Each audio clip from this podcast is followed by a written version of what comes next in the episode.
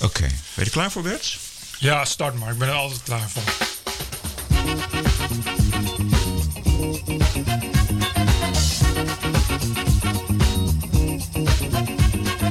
TPO Podcast 14 februari 2017, aflevering 1. Hartelijk welkom als u aan het streamen bent of uh, een gedownload hebt. Dat kan ook natuurlijk. De TPO Podcast met hoofdredacteur Bert Brussen en ik ben Roderick Velo. We bespreken het nieuws de week. In aanloop naar de verkiezingen beginnen we deze week met de grootste in de peilingen. En dat is Geert Wilders. We kijken nog even naar het eh, WNL-interview met hem van afgelopen zondag. Verder de polycore-agressie in Amerika en Nederland. En we beginnen met de reacties op de vorige aflevering, aflevering 0 van de pilot. Bert, is die een beetje beluisterd? Die ja, volgens mij, uh, ik kan niet zien hoeveel er van mijn server zijn gedownload, van de TPO-server. Maar ik had hem op uh, Soundcloud gezet en op YouTube. En uh, Soundcloud is inmiddels rond de 1000, of ik geloof meer al. Is dat veel? En YouTube ook iets van 500. Dus in elk geval 1500 keer beluisterd. Dat is wel veel, ja. Voor een aflevering 0? Voor een aflevering 0. En vooral, ik wist, maar het bleek, ik zag van de week ook een uitzending op 2 vandaag dagen was wel een ontzettende bejaarde uitzending. Zeg, jezus, daar werd gewoon een uur lang uitgelegd wat dat precies is podcasting. uh, maar uh, dat schijnt helemaal hip te zijn. Dus kennelijk uh, is echt, was echt vraag naar. Het ging ook heel snel. Ik heb er eigenlijk alleen maar goede reacties op gehoord. Eindelijk een doorbraak na 15 jaar. Nou, na 41 jaar. okay, Eventjes een paar reacties op de aflevering 0. Martien de Wit uit Valkenswaard. Die vindt het een goeie, goed idee. Het liefst ook via iTunes. Gaan we dat regelen? Ja, dat, dat, daar zijn we al mee bezig. Ik heb ook, want mensen zijn ook allemaal van die apps. Die kun je dan ook op je telefoon, daar, daar kun je ook op downloaden. Dus ik heb allemaal tips gekregen van mensen die zeiden, je moet daarop zetten. Maar je, dat maakt allemaal niet uit. Maar een beetje het punt is dat je een soort XML-feed moet maken. Maar dat komt allemaal goed. Dat komt allemaal goed. Verder uh, een opmerking over het geluid. Het klonk alsof het in de badkamer was opgenomen. Dat, uh, vooral die van jou. Dat was, ja. Zat je de hele tijd, uh, zat je de hele tijd nee, 100 meter er vandaan? Ja, dat een beetje. Nou, dat hebben we allemaal goed geregeld. En hij schrijft ook nog, ik verheug me op de volgende, maar het liefst met Annabel Nanninga. Want van haar word ik altijd zo vrolijk. Ik ook. Iedereen wordt daar vrolijk nou, dat beloven we Sowieso een vrolijk mensenmens. Ja, gaan, we, gaan we gewoon een keer regelen. Uh, Jan Hoogstein van Kink die schreef uh, enig tegenwicht voor wat evenwicht. Dat vond ik wel een mooie. Wat bedoelt hij daarmee? Nou, ik denk dat hij een beetje de kleur van de, de, de TPO-podcast afzet tegen de kleur van uh, de NPO-podcast. Oh, zo. Dan uh, dus positief bedoeld. Juist. Oké, nee, dan is het goed. Robert Molijn die zegt: Jezus, wat slecht. Ja, dat is Robert Molijn. Die ja, ken ik. Hij mist de met, met zijn plastic bril. Een Molijn die gaat elke dag koffie drinken in Blushing. En die woont in het Gooi. En die is uh, op slakken aan het jagen die plantjes opeten. Jos Terheurne, die, eh, die zei hoera, hoera, hoera, hoera. Dat is mijn, uh, mijn, hij woont in Duitsland. Die is al uh, diep in de 60 en is al okay. Bert Brussel fan vanaf het eerste uur. Oké, nou we, we, zijn dus ook te ontvangen in uh, Duitsland. Ja, ook in Veghel zie ik. Ja. Jurien Maassen was er ook weer. Jurien Maassen die zegt, uh, de naam podcast moet eruit. Ja. Dat gaan we nog even over nadenken. En hij pleit voor plopkappen op de microfoons. Daar is, daar is uh, meer over gezegd. Er maar zijn dat, meer mee. Jij, ja. jij haat plopkappen. Ja, dat gaan we niet doen. Deze, deze microfoons zijn te duur voor plopkappen. Dus dat gaan we gewoon. Ja, dus je zegt eigenlijk, als mensen het geen mooi geluid vinden, dan moeten ze lekker opflikkeren. Want dit zijn dure microfoons. Dus dat zijn goede microfoons, godverdomme. Juist. Um, Karin Kruts uit uh, Amsterdam. Oh, die ken ik. Ja, die ken ik ook. Uh, bravo, iets te lang, zei ze. Ik zou 20 minuten doen. Ja, er zijn heel veel mensen. Ik las ook van mensen die zeiden: Oh, ik heb liever niet langer dan 5 minuten. Maar dan moet je lekker, uh, dan moet je lekker DWDD gaan kijken of zo. Ik ga, je bent podcast, is fucking podcast. Het mag, wat mij betreft 8 uur duren. Okay, Jean, Jean Wanninga, dat is een, een een Twitter-volger uh, van mij. Ik weet wie dat is. Aardige man, volgens mij. En hij zegt 10 minuten en één onderwerp is genoeg. Ja, zie je dat, over de, de hele tijd dat soort dingen. Ja, maar ik, ik, zou dan zeggen, gewoon zet hem gewoon na één minuut. Ja, ja dan moet je uh, gewoon... Na één onderwerp en 10 minuten, zet hem gewoon Je kan hem gewoon ook drie keer downen. Heb je drie keer 10 minuten, heb je ook een half uur. Sietske Bergsma uit Berlijn. Die ken ik ook. Die kennen we ook. Die is blij. En Glipto, die zegt... Dat is zo'n GS-regulier. Uh, Oké, okay, die zegt fijn. Ja. Doorgaan daarmee. Nou, dat gaan we doen. Gaan we doen. Ja. Heel fijn. Bedankt voor het reageren. Blijf vooral inzenden, mensen. Via de bekende uh, kanalen. Zometeen de polycore-agressie op de Amerikaanse universiteiten. Maar eerst de Nederlandse verkiezingen van 15 maart aanstaande. We bespreken alle lijsttrekkers, uh, van groot naar klein, in de peilingen. En dus beginnen we deze week met Geert Wilders. Dat komt trouwens goed uit, want uh, Bert, heb jij het interview gezien met Geert Wilders uh, dat Rick niemand bij WNL had? Nee, maar ik, want ik kreeg van tevoren, uh, de twee dagen tevoren, echt uh, 26 persberichten van WNL. Waarin ze ongeveer elke zin van Geert Wilders hebben ze een apart persbericht van gemaakt. Dus ik had al een beetje het idee wat er ging, gezegd ging worden. Maar je hebt stukken gezien? Ja, ik heb gewoon stukken gezien, want ik, ik heb niet helemaal te kijken. Het is mij te saai. Oké, okay. columnist Frank Heijnen van de Volkskrant, oh. die vond dat Wilders ja. te veel ruimte kreeg. Schreef hij ja. vanmorgen in de krant. Had jij daar ook last van? Nee, dat, dat wat je gezien ik hebt? Heb dat, ik heb die column ook gelezen vanmorgen, Frank. Ik heb nog een boos stukje over getikt. Dat ik, ik word er zo moe van. Dat was toen ook al de, de, hele tijd is het gezeur dat Wilders zich niet wil verantwoorden. Wat, hij inderdaad, wat inderdaad zo is, daar niet van. Uh, en dan, maar dan, laatst ook had de NOS had een interview met Wilders. Was uh, gewoon een prima interview. Alleen maar mensen boos. Wat schande dat de NOS Wilders interviewt. Nu zit Wilders potdomme uh, weer zes uur lang op, op, op uitgerekend een bejaarde televisie. Waarin hij die eindelijk weer eens verantwoordelijk gegeven. Rick Niemands heus niet is de beste. Die mag ook de majesteit interviewen. Dus dan ben je iemand. Bovendien getrouwd met Sascha de Boer. Dan ben je ook iemand. en, en, maar dan weer. Het is je ziet alleen maar agressie van die mensen. Oh, schande eigenlijk. Want er was ook die column van Heijnen, was echt naar de derde alinea. Ja, Wilders is veroordeeld en hij wil uh, mensen rechten afnemen. Zet groepen tegen elkaar op. Huilie, huilie, huilie. Dus dan is het elk interview met Wilders is dan niet kritisch genoeg. Ja, wat wil je dan? Nou ja, wat, wat hij wilde was, dat was een beetje de conclusie van WNL we gaan Wilders interviewen als een gewone politicus. En WNL, het antwoord daarop was ja. Ja, want het is een gewone politicus. Ja, maar uh, deze columnist Frank Heijnen die zei van nee, Wilders kun je niet als een gewone politicus uh, interviewen, want het is iemand die de rechtsstaat aanvalt, et cetera. Dus dan moet je hem harder aanpakken. Dat was zijn conclusie. Nou goed, hij schrijft voor de Volkskrant, dus dat doe je niet te seymour. Hm. Van wat jij gezien hebt, eh, Bert, was er een vraag die je miste? Heb je iets, iets gemist in de inhoud?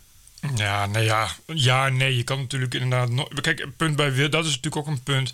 Dat je bij Wilders natuurlijk wel uh, 100 uur kunt denken. En dan steeds van ja, maar dit wil ik eigenlijk ook weten. Kijk, die vragen worden ook wel gesteld. Van hè, wat, wat als je aan de macht komt, wat ga je dan doen? En dan ontwijkt hij dat. Omdat hij natuurlijk. Dat kan die. Dit is echt als Wilders aan de macht is, kan hij heel veel. Wat hij wil, kan hij toch niet uitvoeren. Is je er dus, überhaupt mee bezig? Houdt hij er rekening mee dat hij, dat hij aan de macht komt? Ja, ik las. Uh, ik weet niet, waar, waar las ik dat van de week? Dat Wilders is al oh, de, de, op rechts aan het voorsorteren. Dat zei André Krauwel. Die zei ja, het blijkt uit de standpunt die hij heeft gegeven voor het kieskompas. Hè, want dan moeten die politie die standpunten geven, anders kun je dat kompas niet samenstellen. Die zegt van ja, de, de, de Wilders heeft nu drie dingen die uh, zijn aangericht door het verderfelijke kabinet Rutte. Die hij accepteert ineens. Terwijl hij altijd heeft gezegd: daar ben ik tegen. Ik, waar, ik, ik weet niet helemaal wel wat, maar een beetje in de richting van eigen risico en dat soort dingen. Niet islam, uiteraard. Maar volgens Krauwel betekent dat dat hij dus nu al uh, toezeggingen doet aan de VVD. Dus, en als dat zo is, dan is hij natuurlijk al bezig met regeren. Nou, even een kort uh, stukje luisteren. De meeste politici, ministers, rechters, journalisten, intellectuelen um, um, um, wonen in mooie, nette wijken, sturen hun kinderen hmm. uh, naar witte scholen, hebben veel geld om alles uh, goed te betalen en zijn totaal losgezongen van de werkelijkheid. We hebben geen idee wat er speelt. Juist, wel een echte anti-elitepartij, de PVV. Dat vind ik nou juist leuk aan de PVV. Dat, ja, maar stel ja. dat het alleen over de islam zou gaan, dan word je ook een keer moe. Ja. Bovendien, uh, ja, het is heel goed. Uh, hup, anti-elite. Ik mag het zeggen, ik ben journalist en ik woon in zo'n wijk. Ik heb geen kinderen, maar uh, anders had ik ze naar een witte school gebracht. Dus ik, wil, ik heb gewoon recht van spreken. Wat, wat ik uh, zelf miste in het interview was uh, de vraag, meneer Wilders, wie sluit u nou eigenlijk uit in de samenwerking? Wat, wat, wat, wat, wordt dan precies de coalitie oh, goeie, ja. die Ivory ziet als, als premier? Zou hij met, met GroenLinks willen gaan? Uh... Bert, ik denk de dag dat wij gaan meemaken dat de PVV met GroenLinks regeert in Nederland. Dan... dan wordt het een hele bijzondere dag, dat kan ik je wel nu al vertellen. Ja, dan zijn ook heel veel dingen anders van uh, altijd hebben gedacht dat het niet zo was. Uh, noem zwaartekracht, uh, geometrie, dat gaat dan ineens allemaal ook heel anders worden. Ja, precies. Maar jij, jij had het net over een mogelijkheid dat hij toch voorsorteert op een coalitie met de VVD. Maar is daar in zo'n coalitie, stel dat hij uh, voor elkaar, uh, dat hij hem voor elkaar krijgt. Is daar plaats voor iemand als Rutte, die die eigenlijk al uh, twee jaar lang voor leugenaar uitmaakt? Ja, maar dat blijkt. Al dat, ja, maar dat, dat blijkt dus. Dat, dat is het rare. Dat, dat je, ik, maar goed, nogmaals, dat zegt alleen Krauwel. Hè. Dat zegt hij alleen aan de hand van, van wat hij ziet aan die stellingen in het kieskompas. Dat er inderdaad in elk geval drie stellingen zijn die heel erg niet des PVV zijn, maar die, die nu ineens zijn aangepast, die compatible zijn met de VVD. Maar ja, ik weet niet, maar ik, ik vind bij, weet je, bij Rutte 1 was het ook dat je dacht van ja, dat, dat is niet doen, dat gaat hij nooit doen, maar hij deed het toch. Bedoel, Wilders. Ja. Niet Rutte, dus bij nu kun je nog de vraag stellen van wat gaat eh, Rutte doen. Maar ja, Wilders was toen ook, daar hebben we- dat weet ik nog goed, dat we ook zeiden van ja, maar die wil nooit regeren. En die was er toch ja, snel bij. Die heeft toch ook best wel veel toezeggingen gedaan in Rutte 1. Ik vond wel, weet je, er was toch best wel, werd hij een backbench en blij gemaakt met wat kleingeld. Maar toch inderdaad ah, regeren, ook onder het motto van ja, als je dat belooft, moet je ook gaan regeren. Dus ik geloof wel dat hij daar zelf best wel in gelooft. Ik weet dat als de kiezer de PVV echt groot maakt... en dan heb ik het niet over twee of drie zeteltjes erbij... maar echt groot maakt in de buurt van sommige peilingen nu... ehm, eh, dat men eh, wel zal moeten, om twee redenen. De eerste reden is dat je niet zomaar 2, 2,5 miljoen mensen opzij zet. Je kan een hekel hebben aan Geert Wilders of aan de PVV... maar je zet niet zomaar 2,5 miljoen mensen Nou ja, tot nu toe wel, want alle andere partijen zeggen... we doen het niet. Dat zullen ze niet gaan doen. Nee. En er is nog een andere reden. Als wij echt heel groot worden, en nogmaals, ik heb het dan over 30 of meer zetels, dan zal men als alternatief een coalitie moeten hebben van vier, vijf, misschien wel zes partijen. Van links, rechts tot het midden. Dat is qua omvang en qua politieke schakering zo instabiel dat men niet alleen Nederland daarmee geen dienst bewijst, maar dat dat ook waarschijnlijk binnen een jaar op zijn gat ligt, om het maar even plat te zeggen. Dus dan komen ze toch wel weer zal de Nou nee, maar dan, dat zal de kiezer ook niet erg waarderen. Kijk, niemand heeft wel een punt, vind ik, als hij zegt van. Die, volgens mij hebben ze er gewoon scheid aan. Die wilden zeggen van ja, want dan zet je 2,5 miljoen mensen opzij. Ja, dat hebben ze nu al tientallen jaren gedaan. Dus het zal, dat zullen ze niet van wakker liggen. En het is natuurlijk best wel. Ja, VVD zou zich daar nog misschien onderuit kunnen wurmen. Maar voor alle andere partijen best wel no-go. Eh, om niet met Wilders te gaan samenwerken. Dus ik denk niet dat die heel erg wakker liggen van, van eh, die 2,5 miljoen mensen opzij zetten. En inderdaad, ja, zo'n zo'n regenboog, ik- dat zie ik ook niet gebeuren. En we hebben destijds in België gezien dat het gewoon heel lang niks kan zijn. Ja. Echt jarenlang gewoon niks, omdat het gewoon niet matcht. Dat is, eh, als je een totale versplintering hebt, dan houdt het gewoon een beetje op, denk ik. Vers van de pers. eh, het eh, debat zou niet doorgaan, maar gaat toch door. Het- RTL-debat. Het, het RTL-premiersdebat. Ja. Met? Ja, volgens- Iedereen. Met, met vijf partijen en zonder, eh, dat is wat ik net las, zonder de VVD en de PVV. Die doen dus definitief niet mee, want die zijn er dus uitgestapt. En het idee was van ja, dan heb je een beetje een zinloos debat. Maar kennelijk heeft eh, jouw hoofdredacteur Harm Taats daar eh, toch maar weer een andere ideeën. Ik, ik, ja, ik weet niet, eh, daar zal eh, PVV en VVD wel van balen. Want dan krijg je dus... eh, Dit wordt dan een eh, Jesse Klaver, eh, eh, Alexander Pechtold debat, vrees ik. Ja. En je kunt het natuurlijk best over het premierschap hebben. Eh, ook met kleine partijen. Hè? Je, je kunt best de vraag opwerpen wie moet er dan premier worden. En je kunt ook hypothetisch eh, Wilders premier maken of Rutte premier maken. En of de kleine partijen zich daar dan wel of niet bij Ja, aansluiten. maar, dat is, maar niemand op 50 plus na is, is nu in dit stadium van de verkiezingen bereid te zeggen: ja, we gaan met PVV werken. Ik bedoel, de VVD is echt zo anti. Die, heb je dat nog gezien? Die hadden zaterdag nog, nog getwitterd dat Mark Rutte had nog wel eens gezegd: het gebeurt echt niet. Daarna had de, de officiële Twitter-account van de VVD, eh, want iemand, want Jonathan van Dreven die twitterde: ja, dat is lekker handig dat het op persoonlijk account van Rutte is. Dan kan de VVD altijd laten zeggen van ja, maar dat heeft Rutte alleen gezegd. En toen hebben de VVD zelf vanaf het VVD-Twitter-account gezegd van nee, we gaan echt niet met de PVV regeren. Nou is er niemand die in Nederland die bij zijn volle verstand is, die ooit nog maar iets vertrouwt van de VVD. Dus iedereen weet nu dat er uiteindelijk alles weer niet kan worden gedaan. Want we weten ook dat in Nederland, dat is echt een dingetje aan het worden, dat je kunt liegen tot je een ons weegt zonder dat je daar ooit voor wordt afgerekend. Dus je kan ervan uitgaan dat de VVD straks ook de eerste is die zegt, ah nee, toch, toch wel, we gaan toch samenwerken. Maar dat gaan ze niet nu al zeggen, laat staan de kleine partijen, omdat het daar, daar hangt hun, hun bestaan vanaf. Ik, weet, ik denk niet dat de CDA veel kiezers gaat trekken door nu al te roepen: we gaan met de PVV regeren.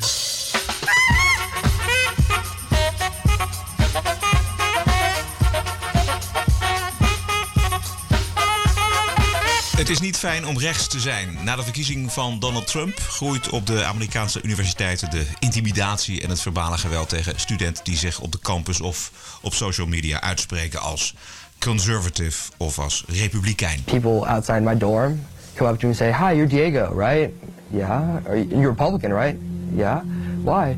And they'll just scream, "Well, f you." I'm called a racist, a fascist, sexist on social media by people I don't even know. Anyone who even has a remotely conservative opinion is off the rails, is not normal. There's this, this feeling of censorship almost on the college campus. Diego, you're Mexican. How can you be conservative? How could you do this to your people? I've been unfriended and unfollowed by probably about half of the girls in my sorority. People that I talked to my freshman year in class won't even look at me anymore. I get asked a lot, how can you be Jewish and Republican, Hispanic and Republican? Isn't that being a traitor to your race, your religion, or your gender?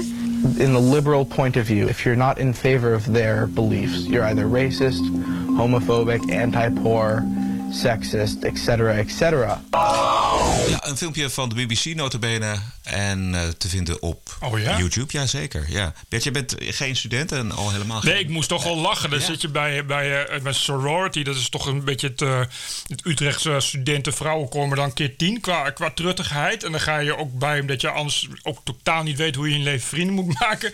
En dan wordt je alsnog door de helft van je, van je medezusters... want zo noemen ze elkaar... word je alsnog ontvriend omdat je de verkeerde mening hebt. Het is toch wel dat ik denk dat dat meisje toch wel zelfmoord gaat plegen. Dan is er gewoon helemaal niks meer in je leven.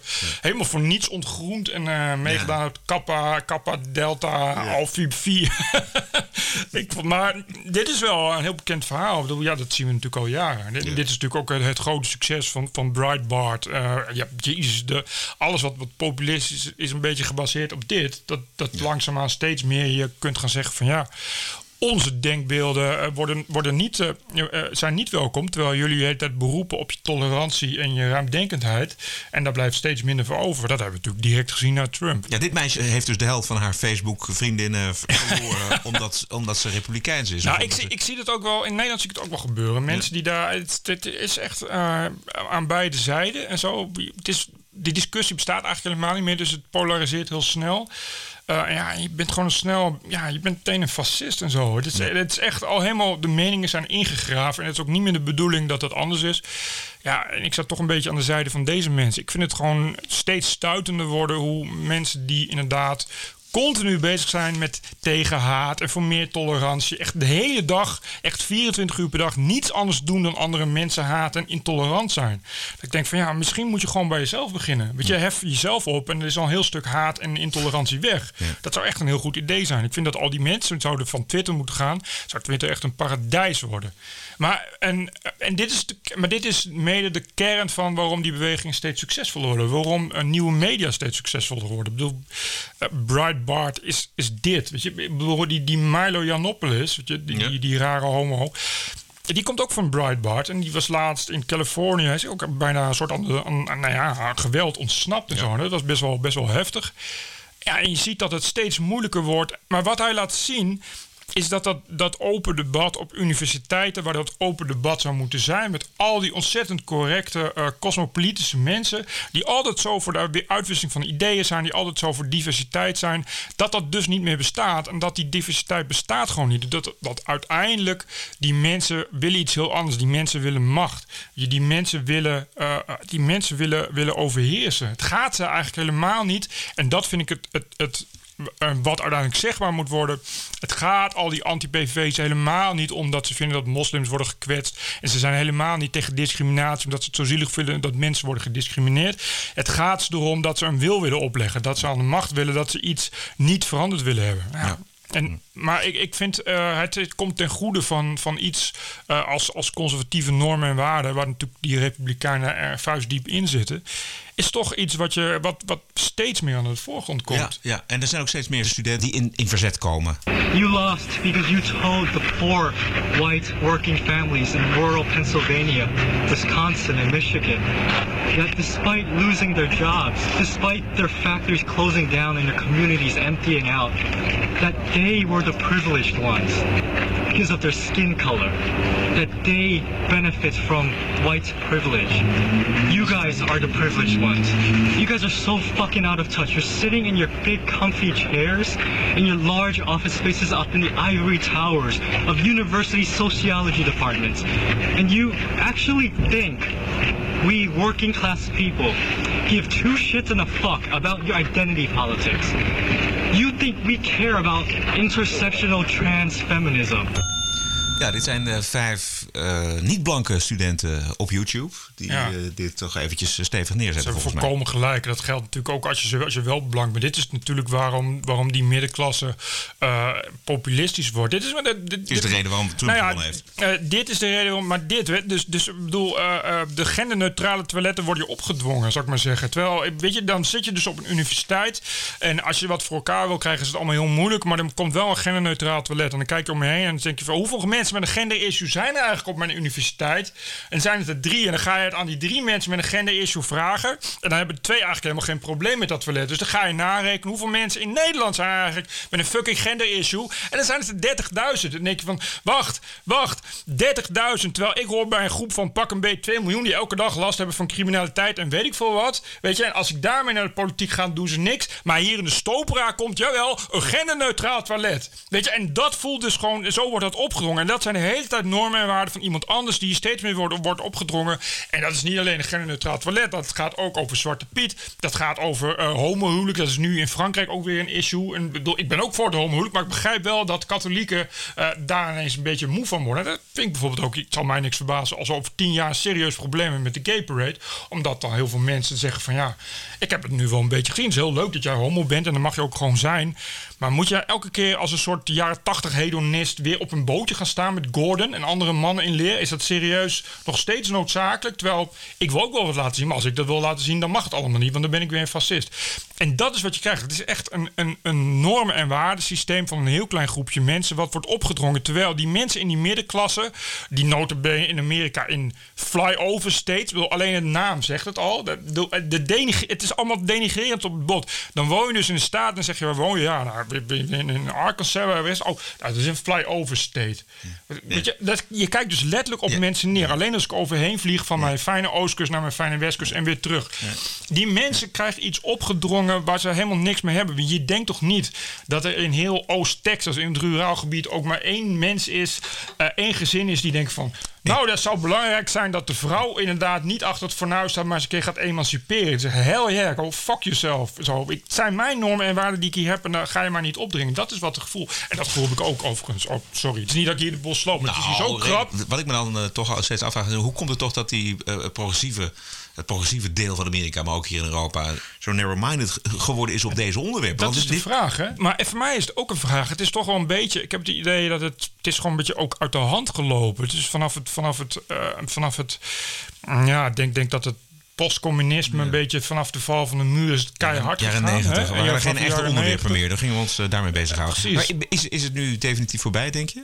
Nee, was het maar zo. Dat, ik denk echt elke dag lees ik weer zoiets en hoor ik zoiets. Denk ik van bam, weet je, dit komt aan. Dit gaan die mensen, die gaan. Ik bedoel, we hebben dat ook gezien bij Trump na de winst. Dat dan die media in Amerika zijn, oh, maar gaan de hand in eigen boezem steken. Ja, twee dagen. Weer, het zit wel echt muur en muur vast. Er zijn echt mensen die, ja, dit, het, het interesseert ze gewoon niet. Je had een leuk gesprek met eh, Teun Gauthier eh, voor Eh, Café. Weltschmerz. Is nu nog te zien, volgens Ja. mij gewoon via, via het internet. Ja, hij draait nu nog in de betere Arthouse. Ja, ja. Daarna kun je hem downloaden via Pirate Bay. Ben jij wijzer geworden uit zijn standpunten? Waarom, waarom de progressieve gemeente zo, zich zo heeft vernauwd tot deze onderwerpen? Ja nee. Kijk, eh, ehm, ja, omdat ik, de, dat ik wel begrijp wat hij zegt. Het is echt om, maar wat er gebeurt is, is toch uiteindelijk, dat, dat zit in dat gesprek ook, dat je op een soort onderbuikgevoel uit kunt wat niet, niet wederkerig is. Kijk, hij zegt van ja, ik begrijp niet waarom mensen bang zijn, want ik ben niet bang. En ik zeg ja, ik ben wel bang. Maar wat is nou het verschil dat, dat ik een glas dus half vol Ja. zie en, en iemand anders half, eh, of dat ik een glas half leeg zie en iemand anders half vol. In godsnaam, laat ik het goed zeggen. Voordat mensen denken dat ik echt positief ben. Nee, maar weet je, dat is dus het probleem. Je, en hij, eh, hij, ik heb wel, daarvoor had ik ook al gesprek met hem. En ik, ik merk wel dat er, ehm, dat er ook een gedeelte in zit van dat ze het wel begrijpen, maar het bewust niet willen begrijpen. Dat het iets is wat, ja, dat doe je gewoon niet. Maar ik heb hem wel ook geconfronteerd, gezegd van ja, van, van wat, hij doet als het over de islam gaat, dan, dat, dat, zegt, ze- dat doen ze altijd. Zeggen, ze, ja, maar in het Oude Testament dan. Ja, maar in Urk dan. En dan zegt van ja, maar zie je, je kennelijk begrijp je wel religiekritiek. Maar nu gaat het over moslims. En dan, en dan, ah ja, ja dan, dan voelen ze ineens wel toch een beetje waar het om gaat. Want die dreiging voelen ze dus wel degelijk. Maar ze zijn alleen opgevoed met dat je antichristelijk moet zijn. Wie- Wie het eh, gesprek wil zien, ik eh, raad het van harte aan. Eh, zoek het op via Café Weltsmerts. Via het internet. Bert, nog andere zaken die ter sprake moeten komen deze nou ja, ik had nog wel iets positiefs. Want ik was, eh, ja, nou, vandaag is mijn glaasje half vol. Ik pak nu even mijn eh, rugzakje met mooie momenten. Pak ik voor eh, een stukje, even een stukje leuke positieve dingen naar de mensen toe. En dat er ook één biertje op heb. Dit is echt een unicum in de, in de geschiedenis. Nee, ik ben gaan crowdfunden voor Sietske Bergsma. Want die, die eh, nou ja, die Sietske die, die doet eigenlijk niks. Dat is een soort huisvrouw aan man werken. ze schrijft zit toch een boek? Ja, en- maar goed, ze is schrijfster. Maar die zei van, nou ja, ik wil best vaker met TPO, want daar geloof ze toch wel in, met TPO-merk meewerken, vind ik wel leuk. Dus ik zei, nou, daar, ik wil er wel een bedrag voor vrijmaken. Eh nou, kan ik ook wel vrijmaken, maar ja, het is niet dat ik een hele ruime begroting heb.